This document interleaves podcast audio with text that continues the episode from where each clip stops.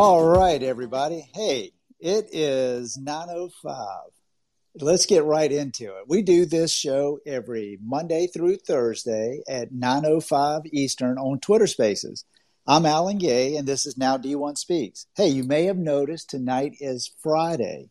And on Fridays, we have special shows, and we have got a special guest with us tonight. Absolutely super excited about this. We have got Danielle Martin with us. Danielle is a mental performance coach.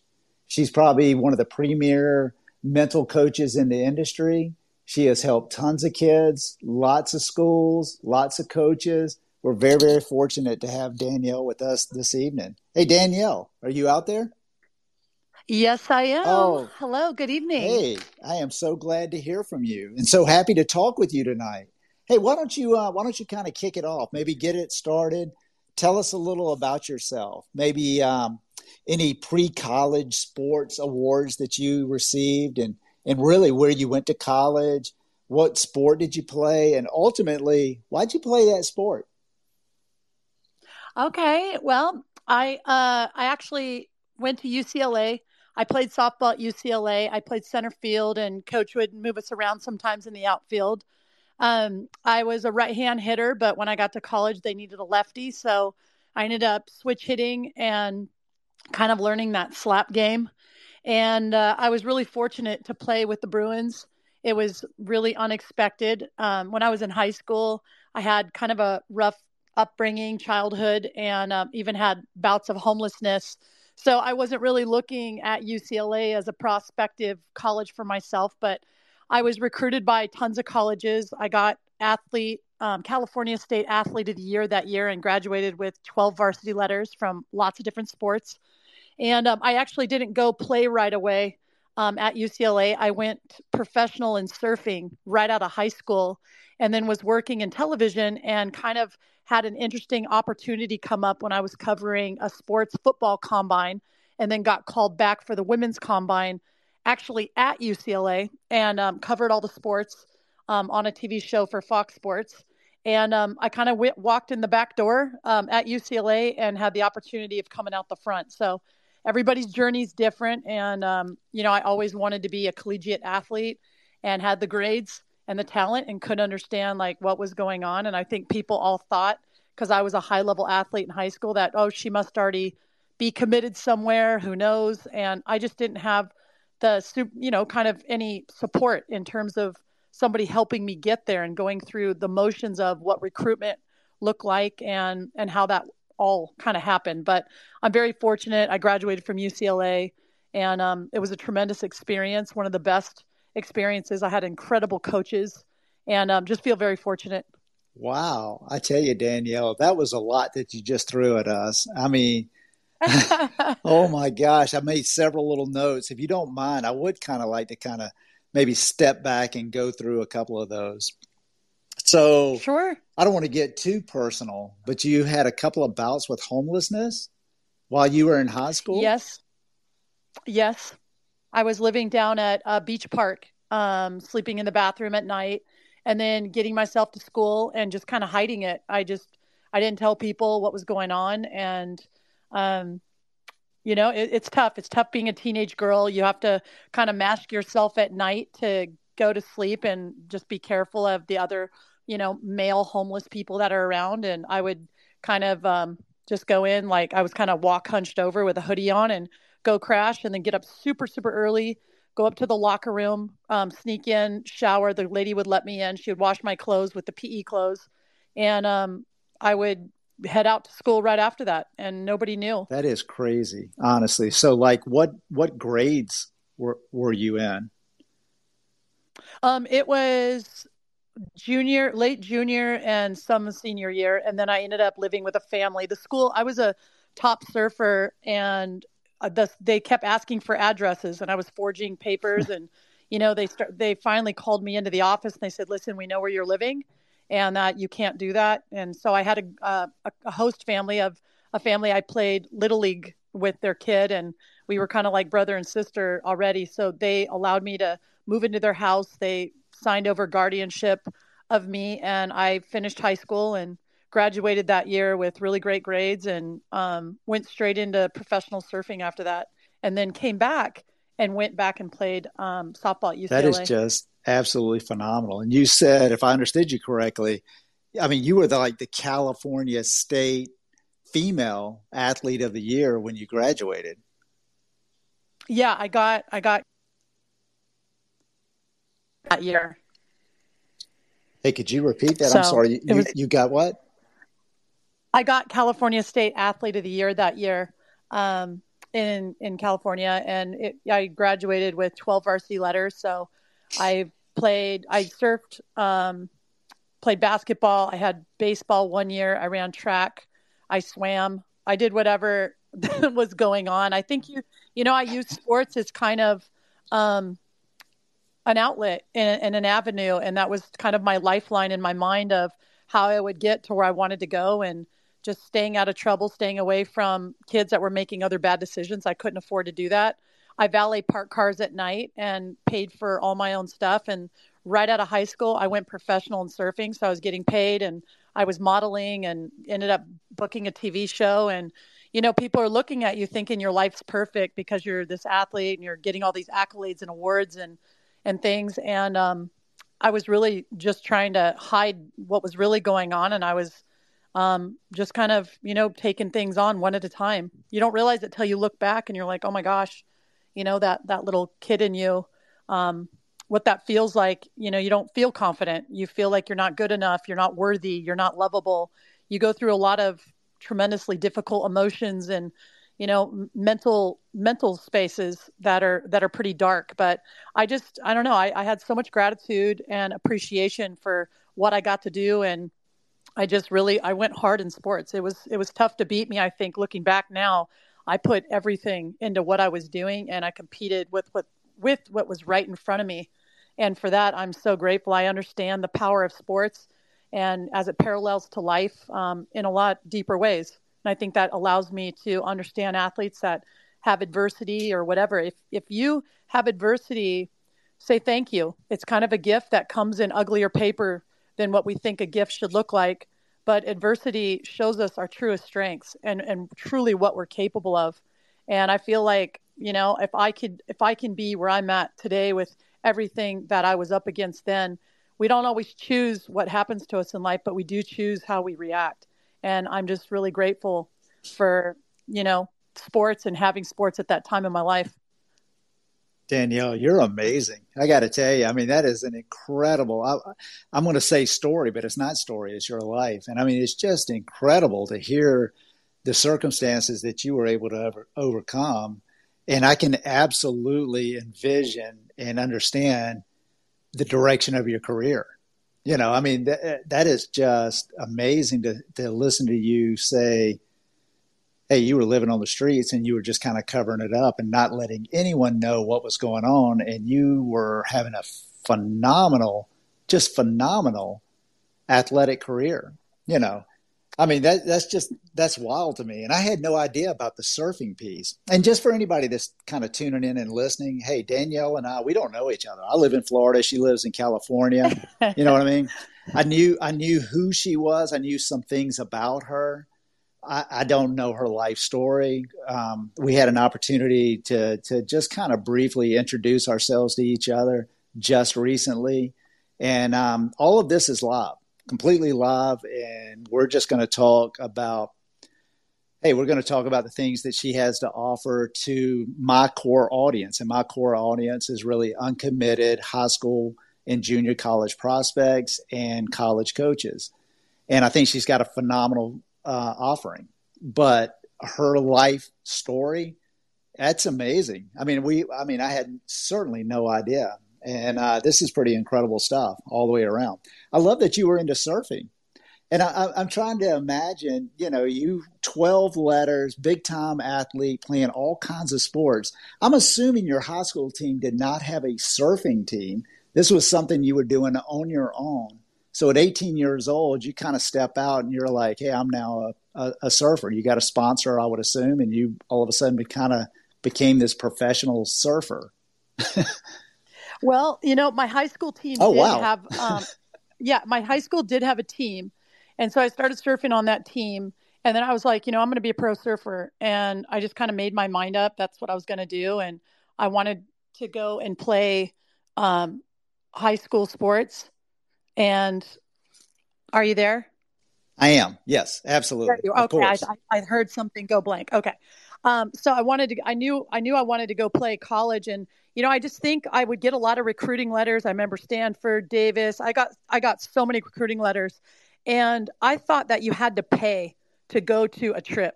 I did not know that like they fly you out and you do a visit.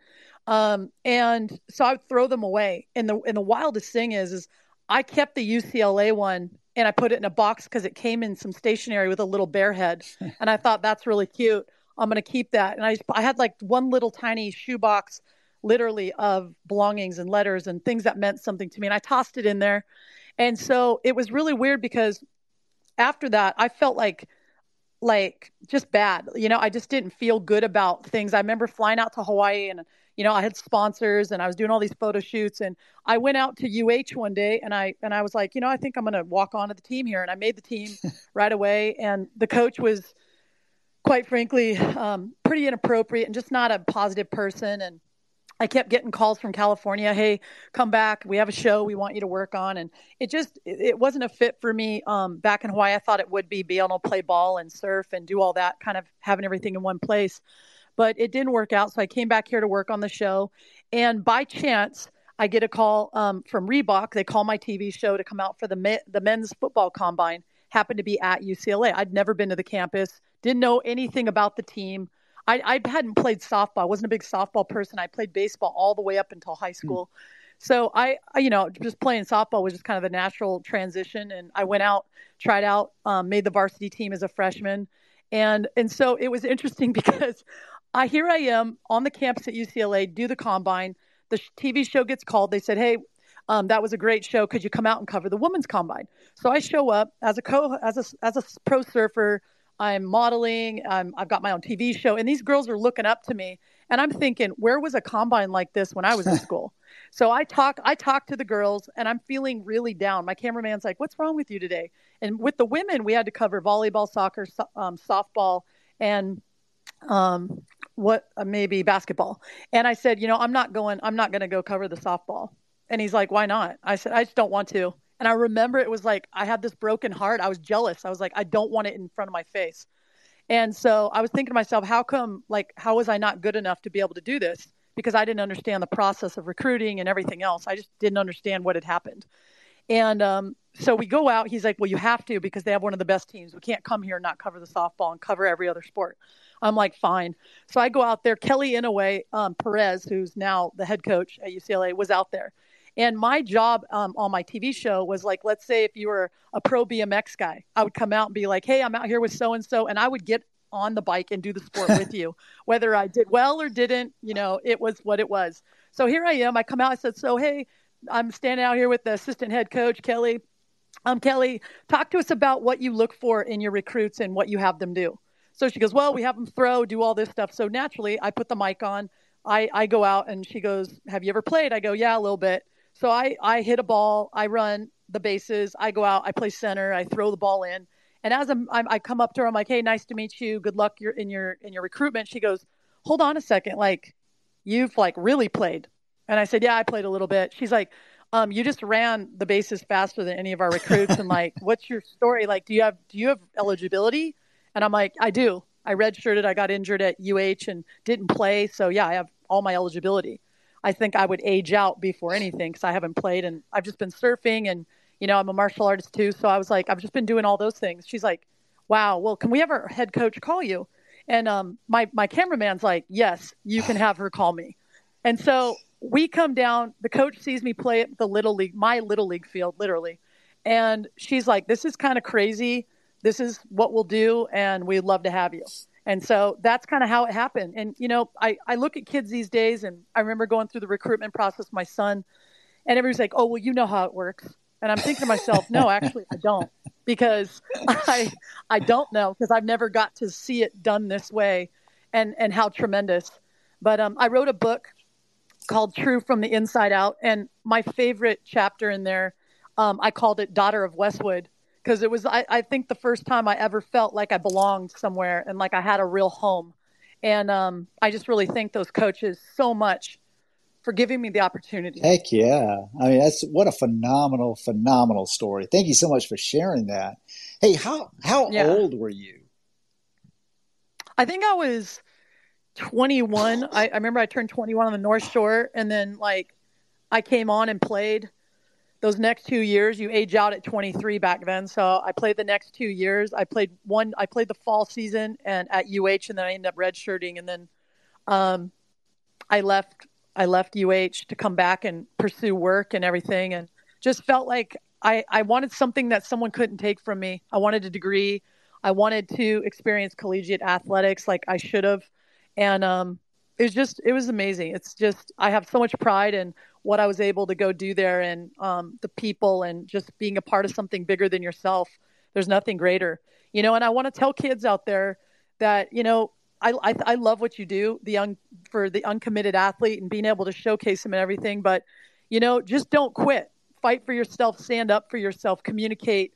Um, show up on their front doorstep. You know, people co- people are compelled and they're moved by passion on its own, and and just that that fighting spirit. And just because you're not the first kid committed or you're not committed right now doesn't mean that these people are big enough to steal you know, you don't give them the power to steal your passion and your joy for what it is you want to do. And there is always a way to go after what you want. This is your life, this is your journey. This is this is your opportunity and you blink and it's over. So no matter what, go fight for what you believe in and and work hard and and don't give up for for what it is you want to go do. You know, my my story is exactly that. I I was thinking to myself, my gosh, I I feel bitter in my chest. I feel sad how how could that not happen to me? I mean, I didn't even want to go engage with these girls. I was jealous of them. You know, I had the 3.5 GPA. I had everything that you would think. I had the highest batting average in the state of California. And I remember playing on the All Star game. I actually remember getting. I had an alcoholic coach my senior year. She was, you know, God bless her, but she was not the best influence. And she never ever was like, "Hey, I got this star player on my team. She's a, fr- you know, she's been on varsity since she was a freshman, and um, in every sport in our school, and she's got the highest batting average. I was always unanimously voted by other coaches to be making certain teams. And I remember I didn't have a ride up to the All Star. It took me six and a half hours to get there on public buses.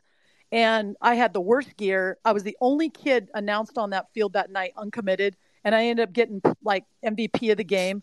I was the last one in the batting order, last one onto the field, didn't even start and you know you walk in that back door and you can still walk out the front you know I just people just didn't know and i didn't know and there was this miscommunication and i didn't know how everything worked i mean i really thought once you're a senior and you walk out of high school then you decide where you go to college like i had no idea i was standing there i remember in the um, lining up down the third base line it was like north and south um, all-star game and i had like nothing i i was like i can't even i don't even know how i made it there but I made it there, and um, all these girls had the fancy get-ups, all the gear. They're all being announced. Oh, going to U of A, blah blah blah. And I was like, wow, how does she know where she's going? That's in, wow. I had no idea. I was so innocent and naive about it, you know. And then getting home at 3 a.m., you know, you're MVP of the game, and then you're like, okay, great. So next, the next day comes, and I'm doing something else, and people were probably just like, she must be going somewhere. I remember they asked me in the dugout, like, okay, who are you committed to?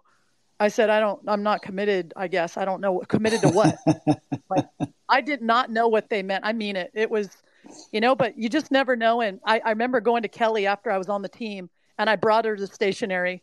I said, Kelly, look at this. And she just like, she had tears coming down her eyes. She's like, I can't believe that this is you. Like, we wondered, where'd she, where'd that girl go? What happened to her? You know, you never even answered. And I said, I didn't know. I, I thought I had to pay to fly to all these places. I didn't, I didn't even know where UCLA was.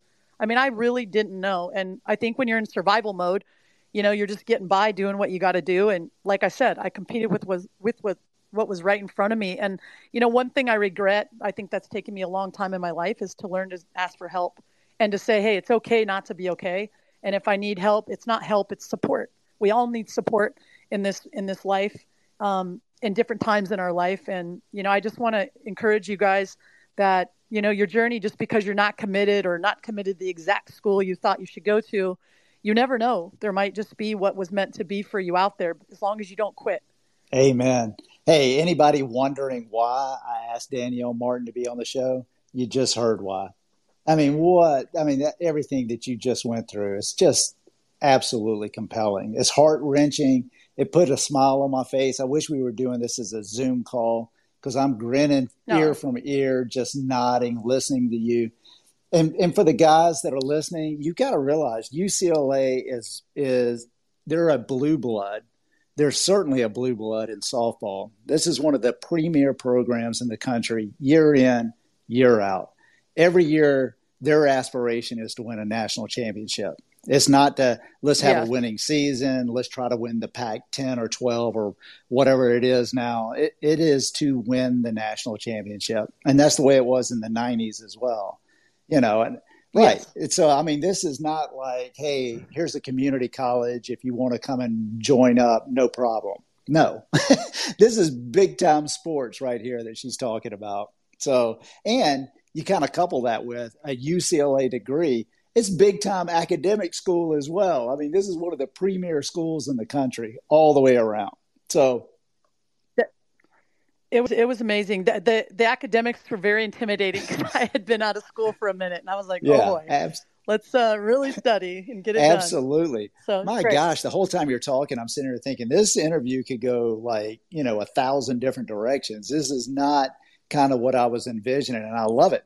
I mean, I absolutely love it. I really appreciate you, your candor and just being so open and honest and just saying, Hey, this is where I came from. And, and anybody that's listening, any guy, any girl, anybody that has aspirations, this is what, this is my story and it can be your story as well. You know what I mean? And that is just so powerful. So thank you. So with that said, yeah. let's kind of skip ahead mm-hmm. just a little bit. And and yeah, yeah, and the thing that I really kind of want to jump into is your current role with True Mindset.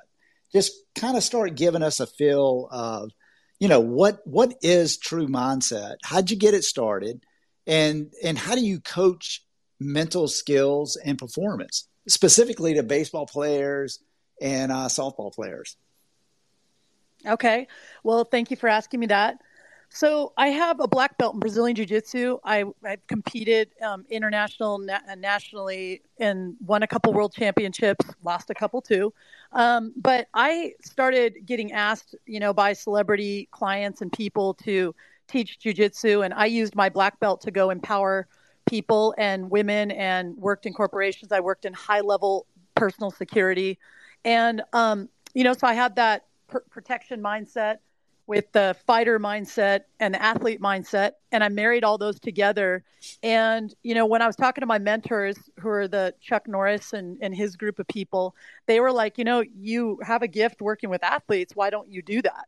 And i was like hmm i maybe i could maybe i would. They're like no make a business of it. I'm like okay well i don't know about that. I don't have my degree. I don't have everything to do it. They're like yeah but you have a gift and that's what you maybe should trust so I, I talked to my um, mental skills guy, uh, the late Ken Ravizza, who is, you know, world renowned. He's worked with all kinds of big league things, but he was my mental coach at UCLA. So I reached out to him and asked him what he thought. And he was like, you know, I think you go right ahead for that and just did nothing but encourage me. So I kind of took my philosophies and called a couple coaches.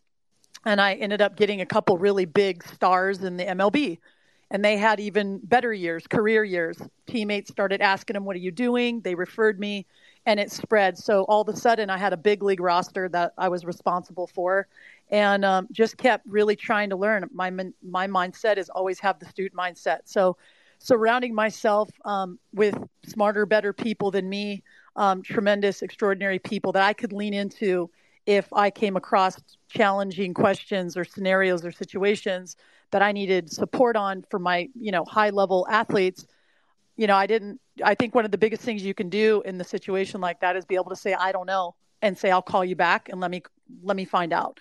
So I always if I'm building a team of people, I like to be the weakest link, then I know we're going to win. So mm-hmm. I try to find better people, surround myself with them and started proceed forward and I predominantly only worked with big leaguers and worked very quietly um, my whole thing was I didn't want to tell on athletes. So the organizations, MLB teams didn't really want to hire me, and I didn't want to work for them. So I developed um, several different big leaguers from all different teams um, on my roster, and then agents started calling me um, that found out I was working with their client and would want me to work with other ones. And then they started saying, "Hey, um, I have some high level high high school prospects.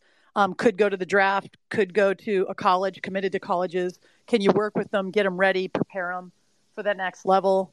Um, I, I worked with travel ball teams. I have two boys. I'm a single mom. I raised my boys by myself, so I've coached their teams for the last I don't know when they were younger, ten years.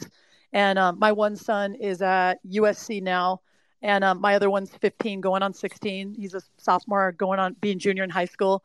So I had a, I'd given a lot of my time to their teams and um, coaches and other teams going out, surveying teams, helping coaches pull that communication piece back together. And then um, I started working with some D1 teams. So i'd go out for two, three days, spend two, three days um, with the teams um, on the field, in the dugouts, in the bullpens, just kind of wandering around. And um, and so I developed True Mindsets and started getting called out to speak at like places like Perfect Game. And um, a lot of parents started reaching out, asking me, "Do you have anything online?" And I was like, "You know what? I don't. You know, I don't know how I could ever do that. I don't see myself doing that because." my whole thing is just that relationship and being able to meet the athlete where they are or listen to the coach and have him share his concerns or where the team is at and how could I possibly be of service. And so it was very intimidating. And I also worked super confidentially with the big leaguers. I wasn't sure how they'd feel if I put myself out on a platform like that. But after a couple of years of just the demand rising up, also what was really crushing me was just like the adolescent suicide, D1 athletes committing suicide, people being in dark places, the anxiety, the depression, the aftermath of COVID and the impact that it had, I thought, you know what? Like I was really just being called to do it. it everything in my heart, I was losing sleep at night. And um, I didn't, I looked online to try to see if there was other people or mental skills or sports psych people doing anything that was interactive online um, for these kids and for coaches, parents to share experiences with, and they weren't. So I just I hired a production company. I talked to a website company. I told them what my vision was, and I thought, you know what, I'm going to keep it real. So I just hired the production company. I wrote down 100 issues. I shot 150 segments. Um, not one double take, just straight up videoing and talking about these issues one after the next. And then um, I spent the money, invested in the back end platform, and I just launched True Mindsets in April. It's a starting point. Um, I'm, I'm working and evolving it monthly, doing new things, asking the web people how can we make it better and um, I'll continue doing that. But it's um, it's intimidating to have those sessions out there, and and you know I try to make it as accessible for parents, coaches, athletes. I set it up in a way where I'm not spending thousands of dollars on marketing. I really want to give back to the coaches. So setting up um, incentive deals where I can give back to their programs or the coaches. They can use it for whatever they want. But um, Perfect Game did an affiliation with me um, where they're going to put it out on their platform and coaches and organizations and you know my big leaguers i let them vet it first and i did interviews with them. I'll be dropping them once a month. This month's interview on true mindsets platform is with tyler anderson. He was a pitcher. Everybody probably saw him on the big screen last year with the dodgers in the playoffs. He was lights out for them and he's with the angels this year and um, a lot of my other big leaguers are doing interviews and um, you know asking them questions things that they probably have never been asked. Um, i know them well but prompting them to share some of their stories and their recruitment stories and what would you tell your 15 year old self? What would you share with coaches at that high school travel college ball level? What would you tell parents? Stuff like that just from these guys. And you know it's pretty it's been really fun really interesting really um, humbling and, and new to me because I like to work kind of in the wings, and you know this puts definitely puts you out there. But this is not about me. This is for everybody, and um, I'm open to the feedback and open just to being of service and sharing my experiences and knowledge and wealth of that um, to to whoever wants to hear it and listen, and whoever I can impact and and help and support along the way. That's really my mission and purpose of it all.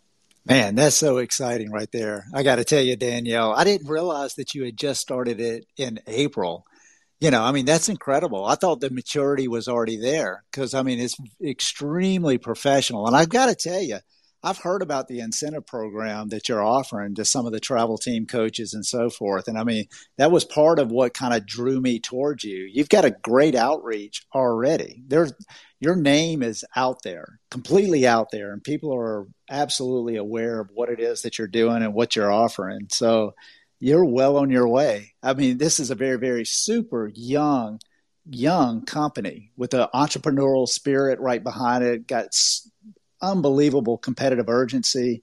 You've got uh, experience from your high school days that is really motivating and driving you. I mean, this is a little bit of a force. I mean, I love it. I think that what you're doing is close to home. Uh, you're certainly passionate about it. You understand it. You're very extremely knowledgeable about it, and um, it's exciting. I mean, you're you're absolutely moving it in the right direction. But I got to tell you, there's one question in all of that that really popped out to me that you have to answer. And and it was it was it was like, hey, I've got two sons. My oldest son is at did you say USC? This is coming from a UCLA. Right. You've got a son at USC. I'm kind of sensing a little bit of a, a conflict here. well, I will say this. Um, without saying too much, he was committed to UCLA. He had a he had a lot of offers and he even was flown out by the MLB to go to their combine out of high school, and we had some home visits. It was an exciting time for him, and he chose school and he was went into UCLA and just it was not the same standard culture as what I experienced. Let's just put it that way to say it nicely. And um, you know, he ended up having labrum surgery on his glove arm. Um, he's an infielder, but was catching bullpens. If that doesn't tell you enough, um, I and he chose to leave, and he was um, committed to a JUCO. He's like, "Mom, I just want people. I don't care about places at this point. I'm probably going to go back to the draft." And I said, "Whatever you want to do, you need to do, and find your love of the game again, and kind of get back and heal yourself." And um, you know, we did. He got invited to a workout where Andy Stankiewicz was. And I said, just show up. It's their first day. You know, it'll save me from having to hit some grounders today. We can go get a workout it was his first day, you know, being able to throw across the diamond again. And he went out there and um, just had a really great day. No pressure. I said, just be classy, be a gentleman, shake hands. You never know if you're shaking hands with your big league coach one day. You just don't know. So just go out, take meet people. Um, you never know what'll happen after this year. You know, getting your feet back in the dirt and getting grounded and balanced again at the plate. And um, you know, you're going to have opportunity. And so he did. And then Andy Stankiewicz called the next day and was like, "Listen, I know he's guys are all signed up to go out to uh, the JUCO, but we would really love to have him. And I said, that's between you and him.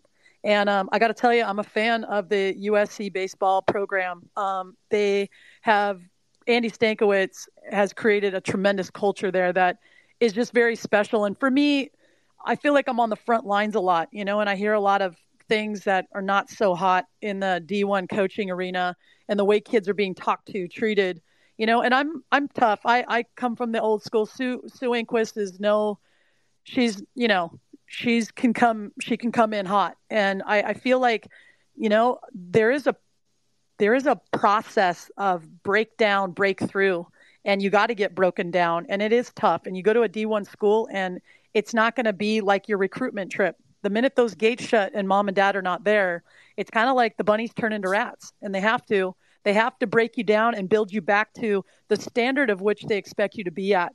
And, you know, I think it's healthy, but there is a fine line of bullying and, and disrespecting a kid that's worked that hard to get to that point. There is just not room for certain aspects of that. And baseball being such a mentally meticulous game as it is, why are kids' brains being scrambled before they ever get on the field? I don't know but I'm on the front lines of it. I hear it, I see it. I see really tremendous coaches doing great jobs like Andy Stankiewicz, where kids run through a wall for you when you treat them with that respect and, and give them a place that they can trust you. You actually allow them to maximize their potential and, and give them a chance at a future potentially in baseball if that's what they choose. But the other way is just it, it boggles my mind. But I feel like USC um, I, am a fan, and you know that comes from a Bruin at heart, and I bleed blue and gold. And I got to tell you, like I'm a huge fan. It was an amazing experience this last year, t- something we just didn't anticipate. Um, and I wish you could, you know, hear from these kids. They're just so grateful. He told he told me, "Mom, these kids don't know how good they got it here. I'm so grateful." And um, you know, there's no easy days at that level. It's it's it's tough. You got to be ready to grind, be open to working hard, um, be open to falling down and learning how to get up. And it's not a place where the parents can run in and fight that fight for you. You know, it was a painful position to be in as a parent when your kid is dropping 22 pounds in three months from anxiety and being mistreated, mistalk, like talked to in ways that just are not conducive to the environment of, you know, specific UCLA. It says where champions are made over every door. And um, that's just, you know, I come from a different culture over there um, that was about building champions and building us how we needed to be and, and having us beat to the drum of the standard there and also raise the standard with, within ourselves and therefore in the program. It's a give and take. And, um, you know, D1 is, is no joke. Just the, the whole environment of um, college sports right now, and specifically baseball with that transfer portal. Mm. You know, there's a lot of different avenues you can go. And, you know, not every kid is a D1. And truthfully, not every kid wants to be a D1. So, you know, I encourage the parents to listen and, and to be supportive and to be open and to encourage their kids to make decisions for themselves. Because I'll tell you something, I would have felt so devastated, even more than I did with the whole UCLA debacle, had I said, Yeah, I think you should choose UCLA, definitely go there. You know, Bryce, my son, was going to be a Bruin. He's a Bruin either way because he's been raised in the alumni program. I go up and I, I love being a part of the program and, and doing different things. He's gone up and hit on the field when he was six years old. And, you know, he, he loves and respects the whole Bruin thing. And, and so, either way, I'm glad it was his decision because it wasn't a, a, resentful situation where he's like, Mom, you're the one who made me do this. You made me come here. You know, when things went sideways, I, I could just be supportive of him and keep encouraging him to make decisions and to have the courage to go give back four year scholarship because of, you know, a trust and a respect being broken and him not feeling comfortable to have his career in the hands you know, I, I was really proud of him. It, it broke my heart, of course, but you know, it wasn't what I experienced. It wasn't even close. And so watching him at USC has just been my greatest joy. And programs that run their program that way, um, you know, God bless hmm. you because these kids deserve it. They work hard, they sacrifice a lot. Summers, parents work hard, they invest a lot. And um, these kids deserve it. Parents deserve it too. Again, amen. Danielle, you're just hitting on so many hot topics and you're just speaking the absolute truth in everything that you're saying.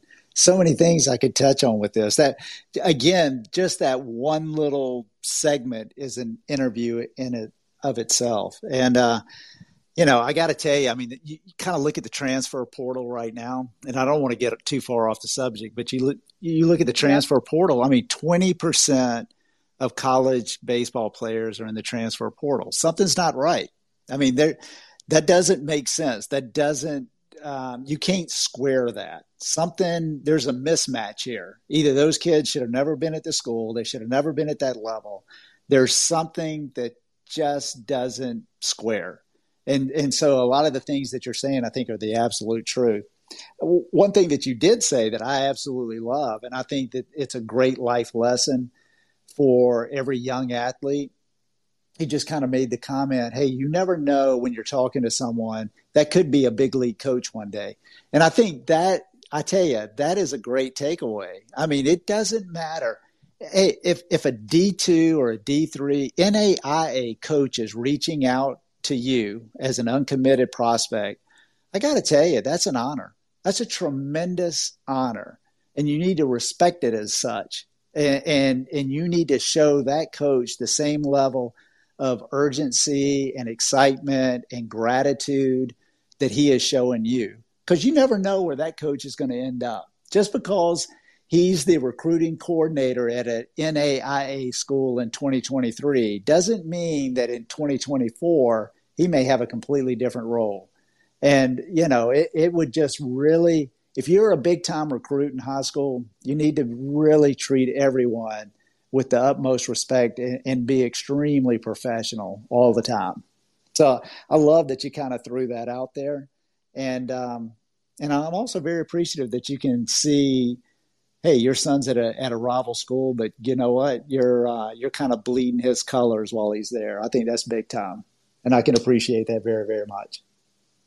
Uh, Danielle, keep talking a little bit about your business, and the thing that I'm really kind of interested in is how do people, uh, uh, you know, one your approach is it like kind of just a one size fits all? Are you literally working with individuals on their own platform, or do you work with teams on their own platform? Just kind of how do you assess a, a new a new uh, venture and then put a plan going forward? Hello, can you hear me? I absolutely can. Oh, wonderful. Yeah, it was weird. I was requesting you and then it kept kicking me off. I'm like, I could hear you guys though. Yeah, absolutely. Right. So, okay, hey, go ahead. Yeah, no troubles. Absolutely appreciate you hanging in there. So, one of the things I'm thinking about in your current business is, mm-hmm. you know, how do you navigate quote unquote new business? I mean, is it one size fits all? Or is each individual person or team unique in its in it of itself? So that's a great question. I, I think it, it there's a couple different answers for that. Every team is unique in its own self, but I think players in general need certain tools. There's specifics and things that go on. My philosophy is very much like the comfort, the conversation, but going into action. Like after I'm talking to big leaguers, it's kind of like, okay, what's going on? Let's say I, I see some, you know, too many strikeouts or things going on. I'll be like, hey, what's going on? What what's happening. We'll go back. We take about 30 paces back. We talk about the preparation, the routine that happened, you know, the the approach. And there's so many things to think about, but you know, when you're organized, and I'm trying to figure out an easier way to to explain this, but you know, approach talking about just like hitting, let's say. You know, I, I talk to players, I'll be like, what's the position of hitting? And they're like, oh, um, I don't know, hit the ball hard. I'm like, okay, it's offensive right there. So what's your conversation? And most times hitters that are struggling, it's a very defensive mindset, defensive conversation, but they're going into an offensive position. So I'll go in and I'll make adjustments to that and I'll give them action points. You know, we have go zones, no zones, breath work, um, attacking fastball, um, absorbing probability at the plate. What does that mean? Um, otherwise, you're giving probability to the pitcher. So he's absorbing it. The less you are, the more he is. And it, you know, thinking like a predator versus being the prey. There's a lot of different little tricks, but there's always the how-to aspect with what I do. So every every ball player from the big leagues on down, you know, and I've had the the benefit of being able to work all in the same day with a top big leaguer on down to a high school prospect or being at a college team, and and hearing these issues. So the issues that I've been through with these guys, the things we've developed from approaches, hitters hitters jobs, pitchers jobs, pitchers mindset, offensive versus defensive. There's a lot of things that are just we simplify. I, I basically take the game, I simplify it based on what your issue is, because a lot of times, for example, I've you know had a ton of big league pitchers and I get a lot of calls for those guys, and I've never spoken to one where I'm like, what's your job? And they're like, oh, execute pitches. Every single one of them, I'll say, what's your job? They'll say to throw strikes, to get outs. They'll name results. Okay. So if a pitcher's on the mound and he's thinking his job is 10 different things, and it's not just one, and then putting all his energy and thought and focus into the one thing, the very next thing, or a hitter is looking at it like this is just an at bat. And I'm like, your job is to execute opportunities. What are the opportunities? And they're like, um, at bats. I'm like, no, the opportunities of the pitches. How many do you need? Just one. Okay. So let's have an offensive mindset. Let's have an offensive preparation routine. Also on defense, like what's your what's your deal on defense? And you hear guys like, I don't really know. The ball keeps getting me, or I keep doing this. I'm like, okay, how about let's be on our toes, not our heels. So quick little trigger things that remind them my job's to execute um, my job's to execute plays but I got to have the ball to do it. If the ball's getting up on you, you got to change your mindset. I get the ball, the ball doesn't get me. So I overlay an offensive mindset over defense. We set intentions on runners. Um, there's motion, there's energy. You know, when you talk about, you've heard the hitters go, "Oh, that guy throws a heavy ball." I'm like, "Is it is it a heavier ball? Actually, does it weigh more? Is it bigger?" And they're like, "No." I'm like, so why do you, why does everybody think that guy throws a heavy ball? Like, you know, there's a hit, there was a pitcher a long time ago in the big leagues named Carlos Zambrano. He was on the Cubs 03 team. And every hitter on the team was like, oh my gosh, the guy throws the heaviest ball. Like it's the same size ball, same everything. But there's an energy behind him. He was, he was a heavy set, darker kind of guy, darker energy. But he was focusing each pitch with that energy and infusing it into there creating, you know, a pitcher's mound that becomes the zone. You don't just find the zone that day. You created a space that you walk into the zone. Being balanced at hitting, we hit from the ground up. So there's like so many little things that these hitters are just skipping through and playing to an expectation, a result, versus building a standard and a process and trusting it. And in the midst of these high intense, high pressured places that they do get in the game, you know, being able to go, I, I know my job. I'm organized.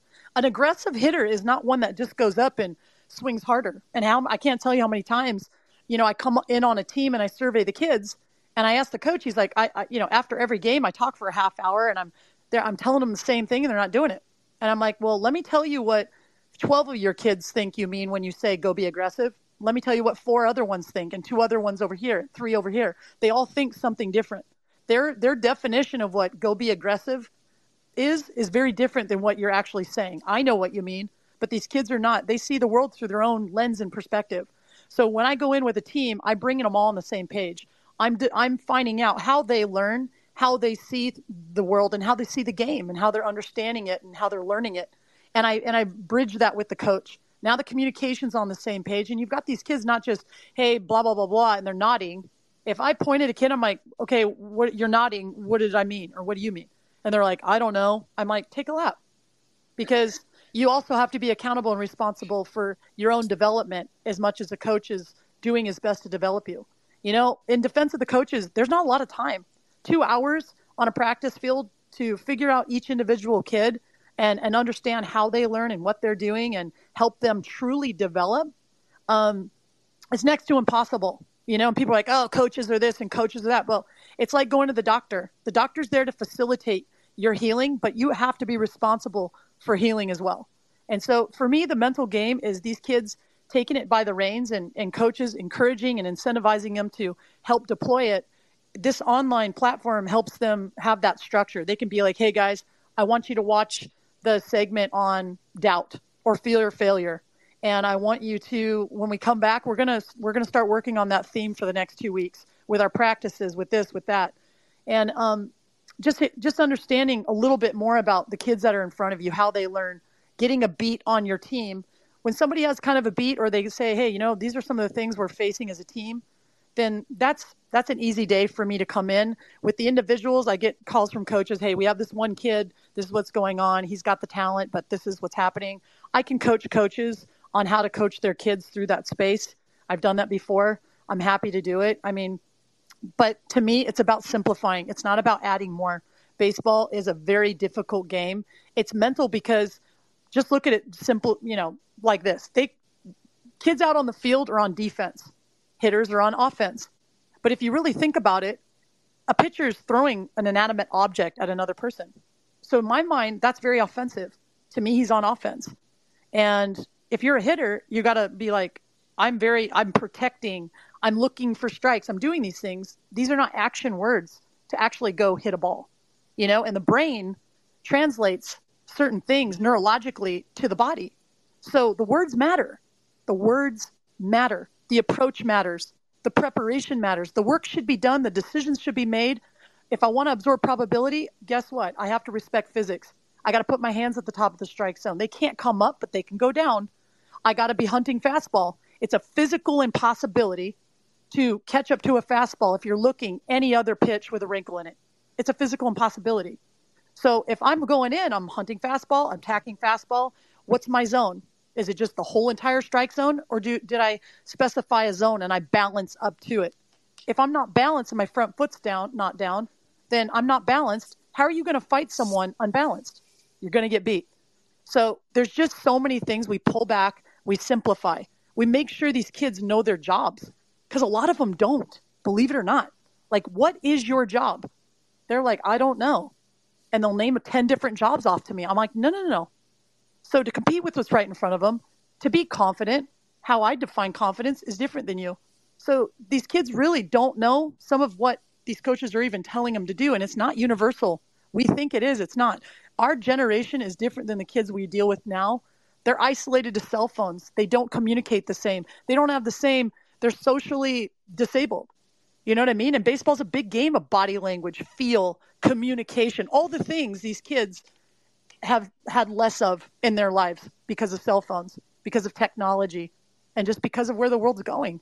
Baseball's a game of feel. It's not just analytics and numbers and everything. And the MLB is operating like that. I was talking to Barry Bonds recently. He's like, you know what's so sad is the underdogs are getting cut now. The guys who would actually have a sustainable long longer career than some of the guys that are just at their best right now. But the MLB cuts them because the numbers aren't saying one thing and doing another. They're not looking at talent. These guys have never been more of pieces of meat and robots ever you know? And when i'm going in and i'm dealing with these guys they're human beings. They're little boys and big boy bodies. We are human beings. We are not robots. Athletes are not robots. And and the feel is important. The trust the respect the relationship and and coaches have a lot a lot to do. I don't trust a coach who doesn't have a coach.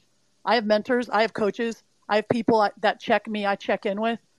You know we we got to lean into each other to be able to handle the ever evolving and changing world of sports and, and to support these kids and give them what we have, which is feel, intuition, encourage them, give them permission to make those decisions, to move over two steps, despite what, you know, the numbers are saying, if that's what they feel, to, to make decisions in difficult times and moments. We want them thinking for themselves, not looking down at their wrist at a piece of paper that tells them what to do. What do you think you should do?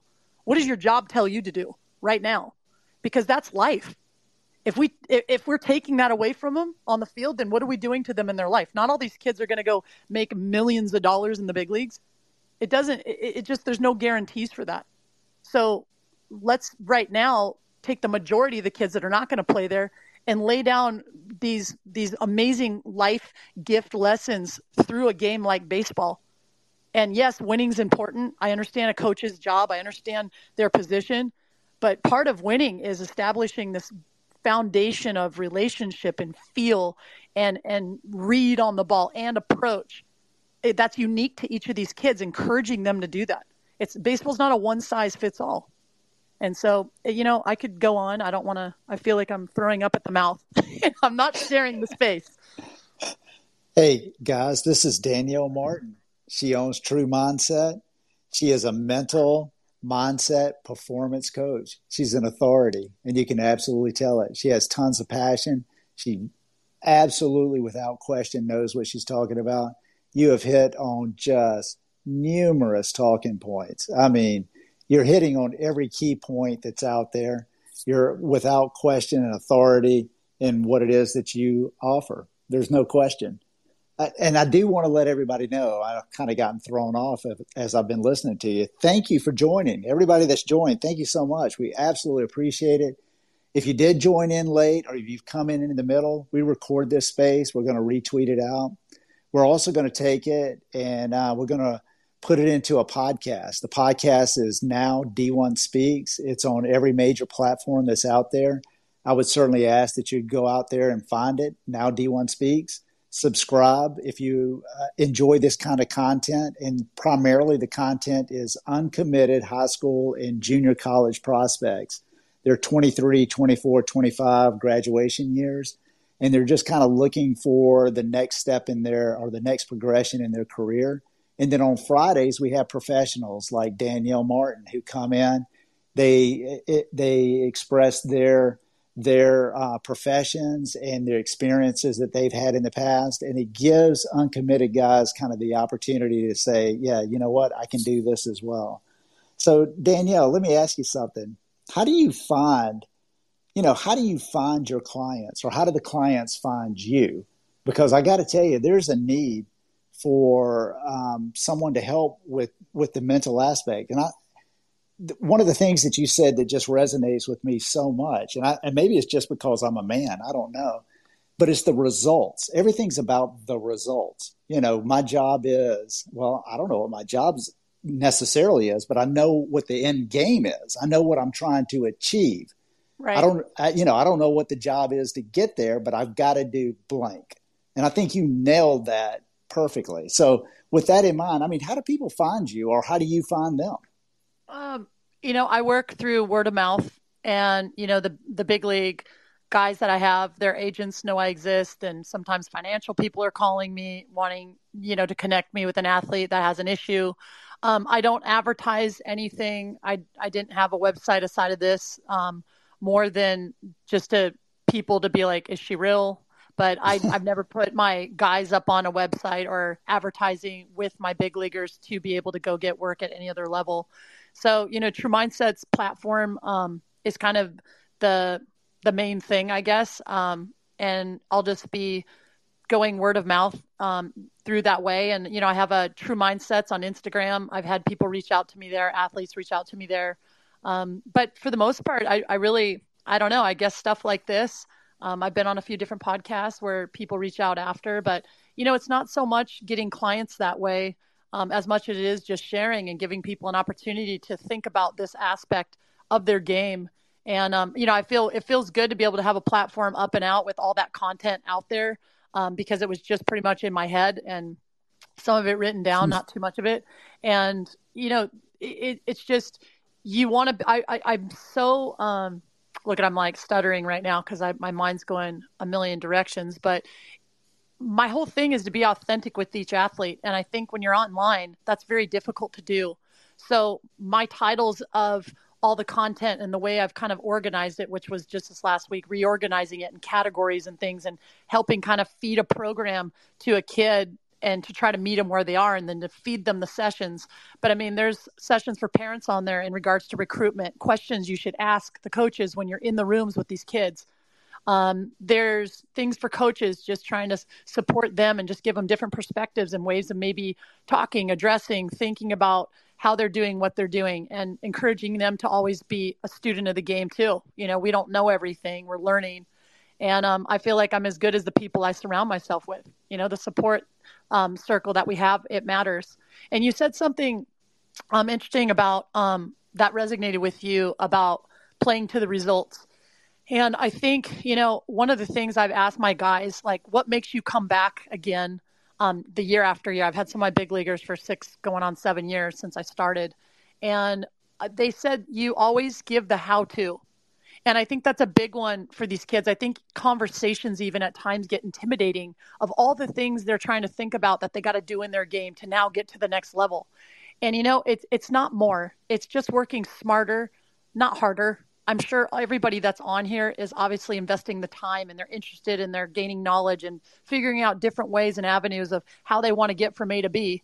And, you know, I don't, I'm sure my conversation, even the things I've shared tonight, even off of just talking about offense and defense and the lit- approaches and preparations and routines, these things, um, you already have these things.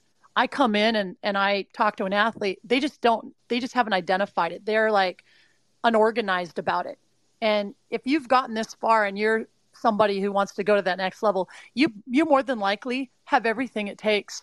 But just being a little bit more organized about it and then simplifying, polishing off some of the tools you do have, figuring out things maybe you don't need anymore. But what could I replace that with? Um, is is really is really it. I just I really believe in each and every every person that actually takes the time out to um, invest in themselves and gain knowledge in areas. And we're all a work in progress. We're human beings. We're we're growing and we're learning all the time.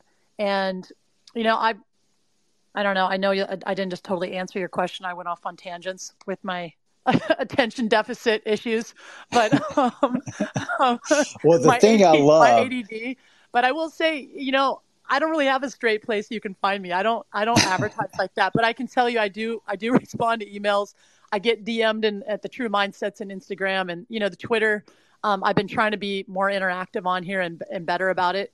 Um, and and so I guess that's that's how. But agents, coaches, I, I guess people that just know I'm out there and they come across an issue and they're like, you know what, I have someone.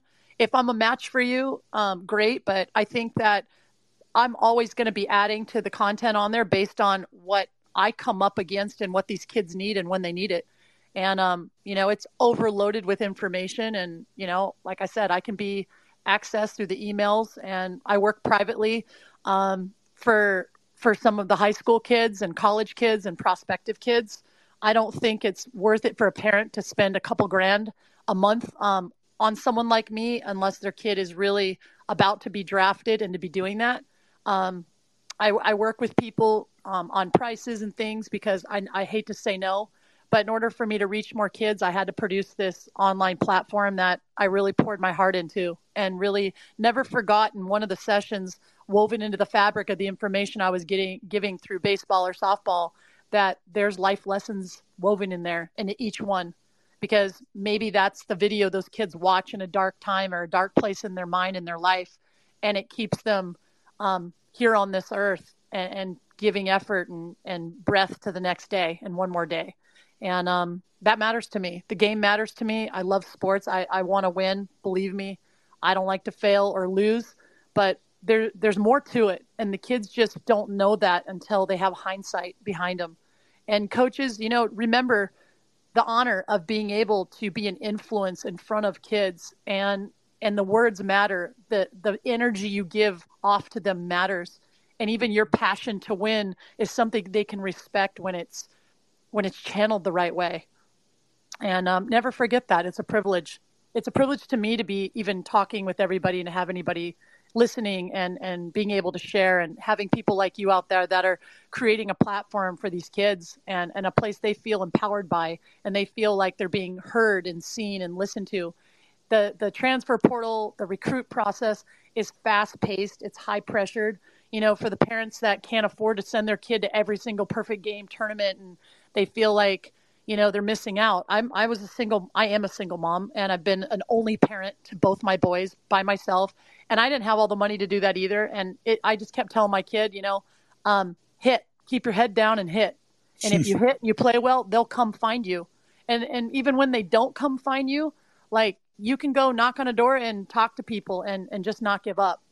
But you know, coaches can say something for you. Talk to the coach. Coach, I really want to do these things. Can you make some calls for me? Email the coaches um, and keep doing it. If you're like, oh, I emailed them three months ago, I never heard back. Remember that there's probably 2,000 kids like you doing the same thing.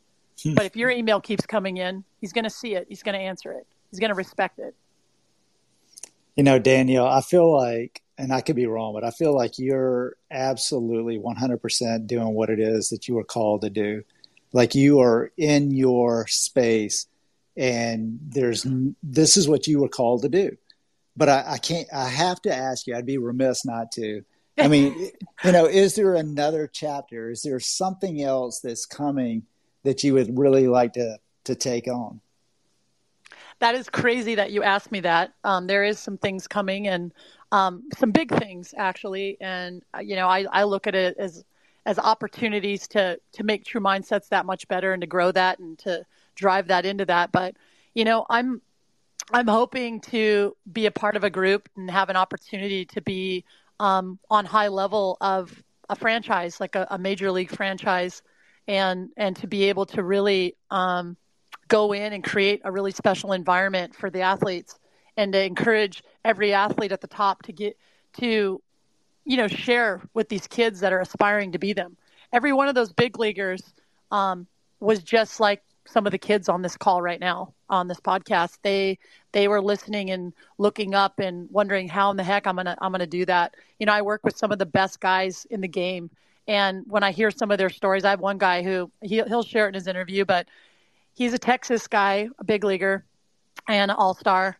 And um, he's he's funny because he's like my whole dream was to play for Texas and they didn't want me.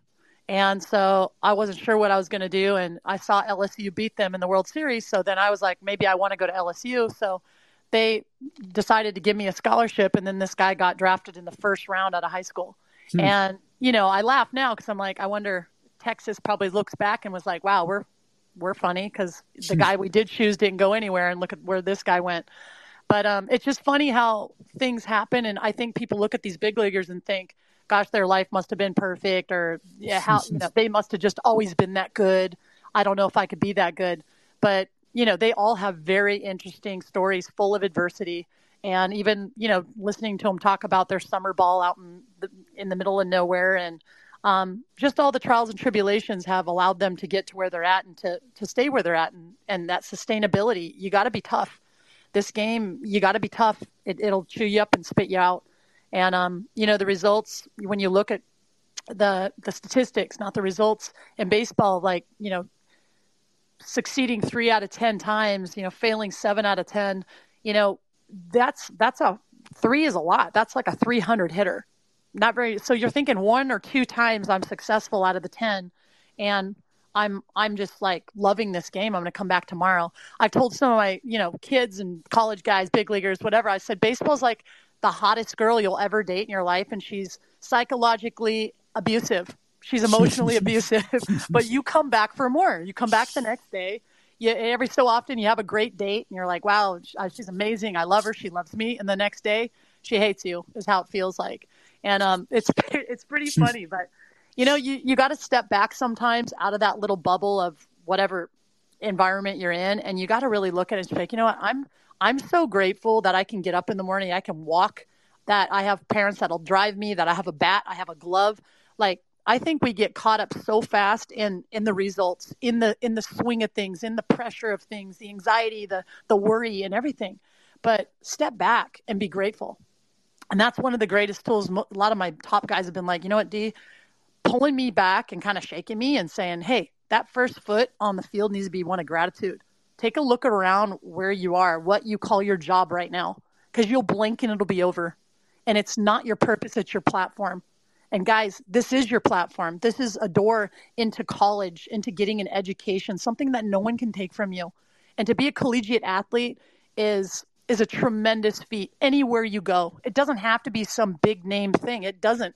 And some of those places are some of the, the most rotten places, to be honest. There's kids running out of those places left, right, and center. You got to look at that too. So, you know, look at, I, I think there's three things that, that are needed for us as human beings. It's like, do I feel valued? Do I belong? And do I make a difference? And valued means like you kind of said it earlier, Alan. You're like, you go where you're wanted. You know, if that coach calls you, respond back. Like there's something about that. I remember when my son left UCLA and the Ju- JUCO co- coaches were calling, and he's like, "They're so awesome! Like their enthusiasm. They want me there. They they value." He felt that through the phone before he ever met him, and he was jumping at that. And you know, there's coaches that are going to say that at some of these big hubs to get you in the door, and then they re- go recruit six kids just like you, and you're going, "Wait a second. and and that's scary. It's it's it's defeating. It's it's difficult, and then you're not being developed once you get there. You know, even at the big league level, I think we all looked up as athletes thinking, I'm going to have such good coaching at the next level and the next level at the next level. And it's just not like that. So take responsibility for your own development too. Don't expect that it's just going to happen. Or, you know, I've worked with some kids who are like, oh, I just feel like at some point it's going to click. I'm like, no, it's not. You need to flip that switch. You have to have a hand on that switch for it to click. What are you doing different? You can't do the same thing and expect a different result. It doesn't mean to go out and do more or got to check yourself am I doing enough? What are my weaknesses? What can I how can I strengthen my weaknesses, therefore strengthening my strengths? What is my job? What are my jobs? Uh, do I know that? Am I organized? Am I organized on how I do my job? The more consistent you are through a, through one path, the more consistent your results are going to reflect that. And that's a fact in anything. And, and I'll tell you something your confidence, especially in the game of baseball, cannot live in the results. It must live in your preparation. It must live in your preparation. All my fights, I knew when I got there, am I going to win this? Yes, because nobody prepared the way I did. Nobody did. And because of that, I could say I'm going to win this. You know, and in, at the high level, like let's say martial arts, it's a, it's a chess match. So it's technique and leverage beats strength. I think baseball is very much the same. And, um, you know, you're in a fight, you're in a battle every time you look around. You are by yourself, even though you're on a team. It's lonely. And the higher you get, the lonelier it gets. So take responsibility. Look at the people you surround yourself with. Be grateful for the people that are there. I always say, eat with the people that starve with you. You're going to have friends and people, and you go to play baseball and you're committed, committed, and now you start losing friends because you're not running out and going and doing all the things they're doing. It's tough. It's a sacrifice, it's a commitment, you know. So be grateful for what you have, and, and when you get there, figure out new ways of evolving in it. and realize there's a development curve. There's you got to respect the development curve. You're not going to get there and just be the best. You're going to get there and you're going to be a freshman all over again and rise up. You know, and just stick to the fundamentals, but have have these organized processes of routines and and preparations and things. Be organized in your craft. Be willing to work on your weaknesses. I got to tell you, I'm not going to call you Danielle anymore. If you don't mind, I'm just going to call you D. a lot of people call me D. So a lot of people call that. you D. You know they what do. you're talking about. I tell you, you're so inspiring. And I mean, you're hitting on every topic and you just get, hey, you've definitely inspired me tonight. One thing I do feel bad about 100% when we had our brief conversation uh, earlier today, I was like, mm-hmm. hey, generally speaking, you know these uh, these spaces last about 30 minutes maybe 40 minutes. I apologize for saying it was only 30 minutes. No it's all good. You know i feel like when we have kids on here i i feel such a tremendous honorable obligation to just give as much as i can in this space in hopes that it one of them it lands for and you know if people are inspired um, you know the the platforms there. I'm I'm out there. You know I'm I'm busy, especially during the season, working with um, my roster of people and, and clients. But I'm always looking on the email, and I'm always just like so grateful for the people that are engaging on that platform because the same information that I'm giving these guys on a day-to-day basis, I'm I'm sharing I've shared on that platform and it and it isn't different. I try to touch on everything, you know, and I have some softball players that I work with. Um, I work with Olympic athletes and you know, it's everybody's sport. It's like all the sports, they intertwine with each other, but we the, the common thing is is an approach, is our mindsets. It, it's the it's the difference maker and the toughest guy between the ears on the field is, for me, the most aggressive guy. A guy with a game plan going to the plate. He's he's the aggressive guy.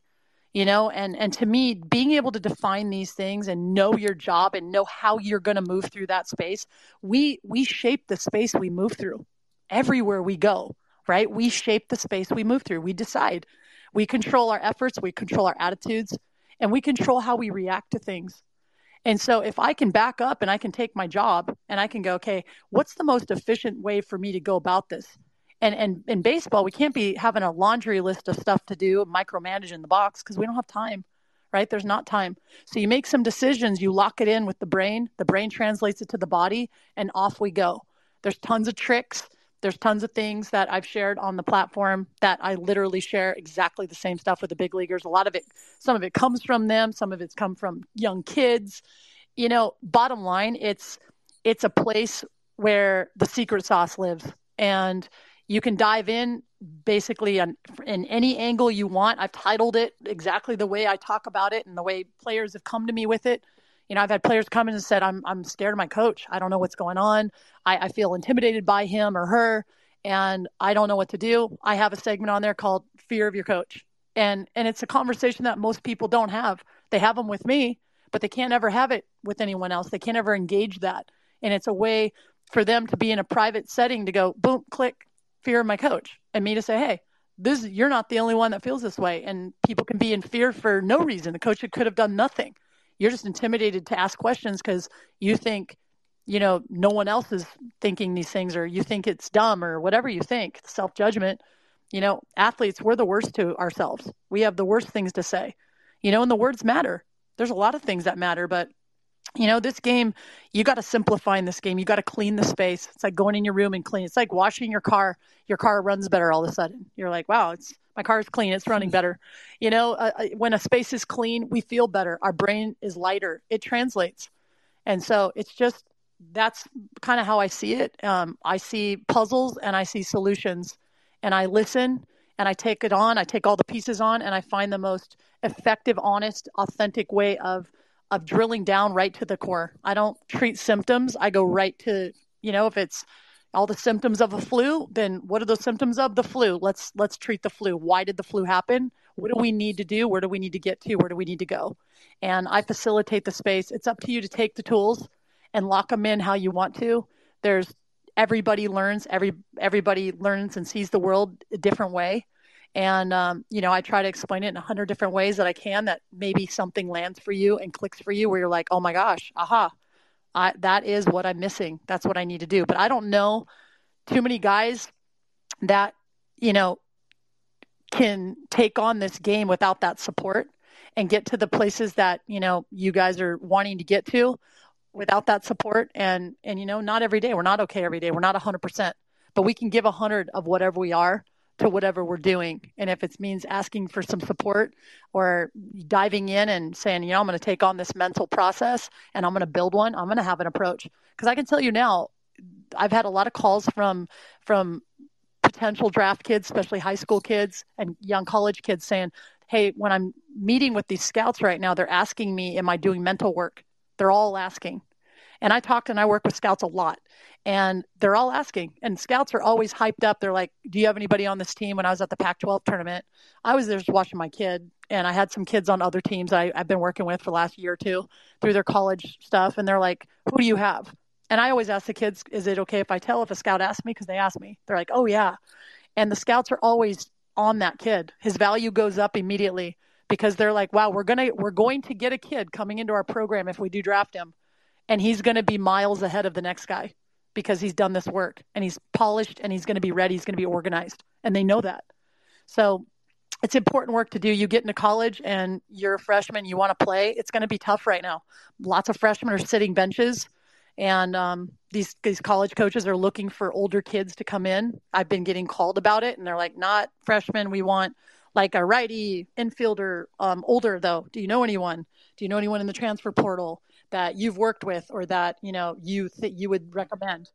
And I'm like, wow, like you don't want high school kids right now? Like, no, we're not going that direction. So it, it's sad to me, but at the same time, I understand it's just the direction things are going in. So I feel like what I would be looking at it if I was coming in, I'd be like, okay, what's an advantage I can create? There's not always an advantage like, hey, take advantage of this. If there's not an advantage I can take, then what's one I can create? So I create advantages. I'll find a way. I'll find a way for you to see me, hear me, respect my game, how I play my game, and and want to play me. Because part of it is like, can I trust this kid out there? They're a freshman, but wow, I, I just have this thing. Like I, I want him on my field. I want him in my lineup. He hits, he's organized, he's like I need him out there. I need her on that field. I just feel like I can. It's your maturity, it's your sport IQ, it's how you go about things, it's the way you move. Your confidence walks with you, you wear it. There's psychological warfare in baseball, it's body language, it's all about it. So if I can work and, and improve from the inside to the out, people see it, scouts see it. They see a, they see a polished hitter when they're watching. Recruiters see it. Wow, he's not chasing. That's a big one. I've had players where um, I ask scouts, "What's his weakness?" He chases. I had a kid get, re, uh, re, I say recruited. He got scouted, um, drafted in the first round, not this last year, the year before.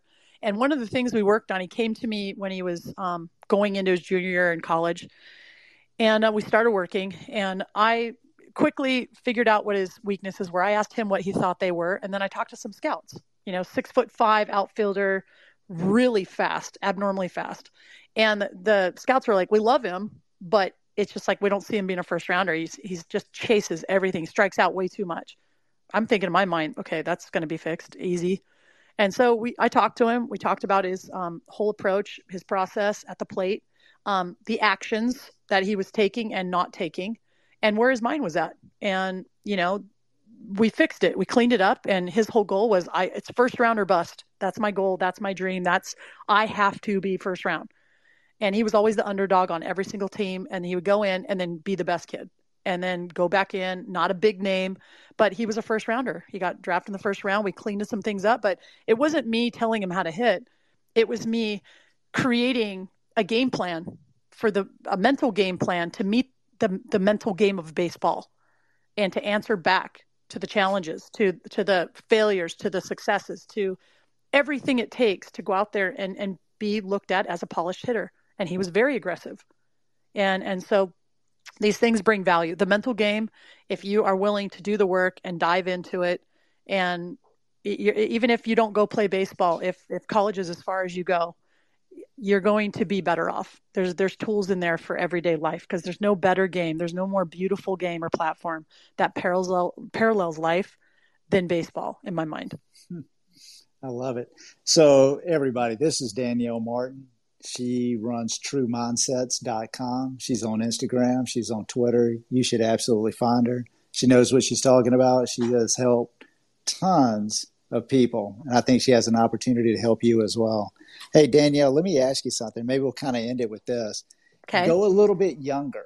Maybe, you know, somebody, and this is an age group that you're not working with, but 10 and 12? Yeah, 10 and 12. You know, yeah, you, well, they're the most intense. And I do go speak to those kids.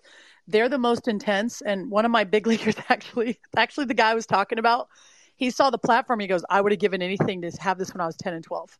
And I said, Are you serious? He goes, Yes. I was like so crazy. It was like, it was do that or bust. Like I didn't want to be alive if I wasn't going to be a baseball player. That is, that's been my dream. But at that age is when it started and it was like, it was straight fire. And I was like, wow. Hmm. Okay. so I, I just think, you know, it's, it's earlier and earlier. And, you know, I think these kids are savvy. They're, they're prone to a lot of information. They have cell phones. They're, they're doing their thing.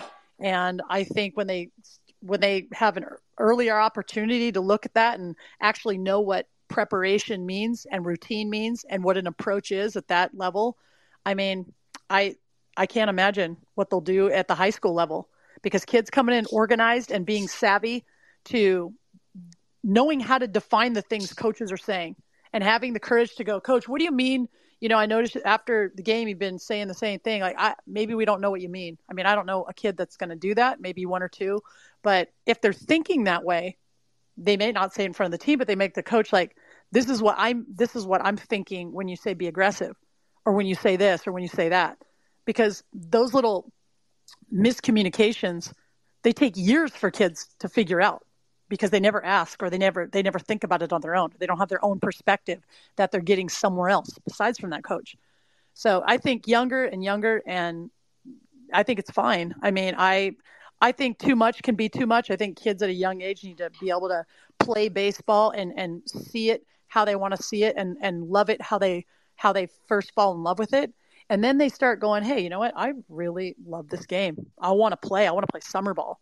I think if those are kids that play and they want to play more than just the little league season or the school season or the junior high season, um, I think I think it's time to say, hey, there's there's a mental aspect to this whole thing, and especially when you see kids start getting like overly mad or, you know, turning it in on themselves, that's a good time to maybe say, hey, time out. Like this kid's getting a little intense. I love kids like that. Um, I don't tell them not to be mad. I just tell them, hey, you got to still be able to do your job. Can you do it while you're mad? Well, how do I do that? How do I do that? I'm like, okay, these are some ways you can do that. And there you go. There's your intro to the mental game, right? So it doesn't have to be some formal thing. It's a human thing, right? We all have a brain. We've got to make up our mind and then we take an action. So it's just organizing our thoughts. It's organizing the way we think and the things we think about, redirecting our thoughts.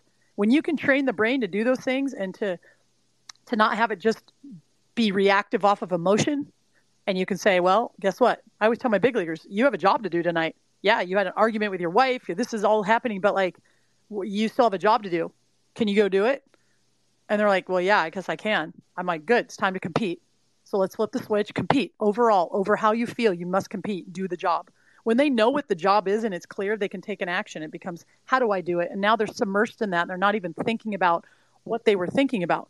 But you can't tell people to to ne- give them a negative. Don't think about that. Don't do that. You shouldn't do that. You can't do this. And you know, the words matter. Telling a hitter or a young kid, "Hey, go up there and look for strikes." Hmm. the verb, the action word in that sentence is look. Look to the body says, "Hey, chill, fast twitch muscles, chill. Everybody chill. We're just looking." Kid goes up, watches three strikes, they walk back. You're like, "Hey, did you did you not see the ball? I saw it fine. I just don't know why I didn't swing." Well, we just told the kid to go look. So you should be patting him on the back going, great job. You just, you looked so well. You looked so well at those three strikes and didn't swing at one. It's attack. The words matter. The brain speaks to the body. Beyond what we think, there's neuroscience happening all day long. So when you really step back and you think about words and think of these things, it can happen at the youngest age. Words hmm. matter. They have power you know what? Words do matter, not only at the youngest age, but at older ages as well. I would yeah, love right to, now. Right. That's what I'm going to say. I would love to say I have really enjoyed talking to you, but a lot of the things that you have said have hit really close to home as well. You know, and I'm a 30 year marriage guy with a couple of kids through college, and I'm listening to what you're saying, and I'm like, oh my gosh, this is too close to home for me. So, what you're doing and what you're presenting is uh, extremely valuable. I mean, there's a there's a massive platform. You've zeroed in on athletes but uh, I think it goes beyond just athletes as well. And I, I way beyond. Right, absolutely. I, Danielle, I got to tell you, I had no idea what to expect tonight. I thought I had a little bit of a vision, right? I had a little bit of a vision, but what you have presented is so much more and so much more value to it. And honestly, I mean, we talked for an hour or so, but this is much more in depth than an hour. I mean, this is something that could, you know, this is something that could go on and on and on for a while because you're really touching on the things that make people successful. And one of the things that we kind of talked about a little bit earlier today was I hear it every day from my primary guys that I'm interviewing, which are uncommitted. One of the things that I always ask them is how do you move from a social environment, an academic environment, straight to the field, because they're in high school primarily, straight to the field mm-hmm. and flip a switch and all of a sudden you're able to perform athletically. You know, what is it that you're able to, how, how can you put one piece behind you and move into the other piece? And it's been fascinating to me to listen to many, many, many, many athletes talk about different approaches. Nobody has the same one. And the men- no, no, they don't. that mental piece is it, it's amazing how much power the mind has over your body. And to listen to these guys kind of try to figure out how do I how do I get everything in place so that I can just react to the game and I can just be in the game. And uh, it, it's just not an easy thing to do. And so you're in a great space. I think you've really carved out a tremendous niche. Uh, you're very, very successful at what you're doing. You're very knowledgeable at what you're doing. You're extremely passionate about it. You know, I, personally, I hope you've enjoyed tonight and, and being able to talk about what it is that you do. I hope that we'll be able to stay in touch and that um, maybe down the road you'll be able to come back. I would love to have you back on and maybe kind of refine our conversation just a little bit. Yeah, I was thinking of that. Like if there's if there's questions and things that come in from these athletes, you know, let me know how often, and we can do just a segment on the preparation or the approach for a hitter or the approach for a pitcher. And we can really get in and get in depth of even what's on the website. Like if there's a segment, they're like, you know what, I would love more on this. And, you know, what you're wondering and thinking, maybe 100 other kids are, or coaches or whatever. So I'm happy to, if you get feedback from this and you're like, you know, we want to do a mental you know, check in once a month or something. I'm so happy to to give whatever I can and to be of service. And I'm a huge fan of yours for providing this platform. Um, you know, I, if we had internet and everything else back when I was in high school, this would have been something um, that I would have been so grateful for too. I can't imagine, you know, having any knowledge of the recruitment and and having people being able to be profiled and be like, yeah, this is what's going on with me right now, but I'm not committed. I can't imagine what would have happened at that point had I had, you know, something like this. So I'm a huge fan of yours for doing this for the kids and, and offering the space and your time and your efforts and your, your heart and opening it up to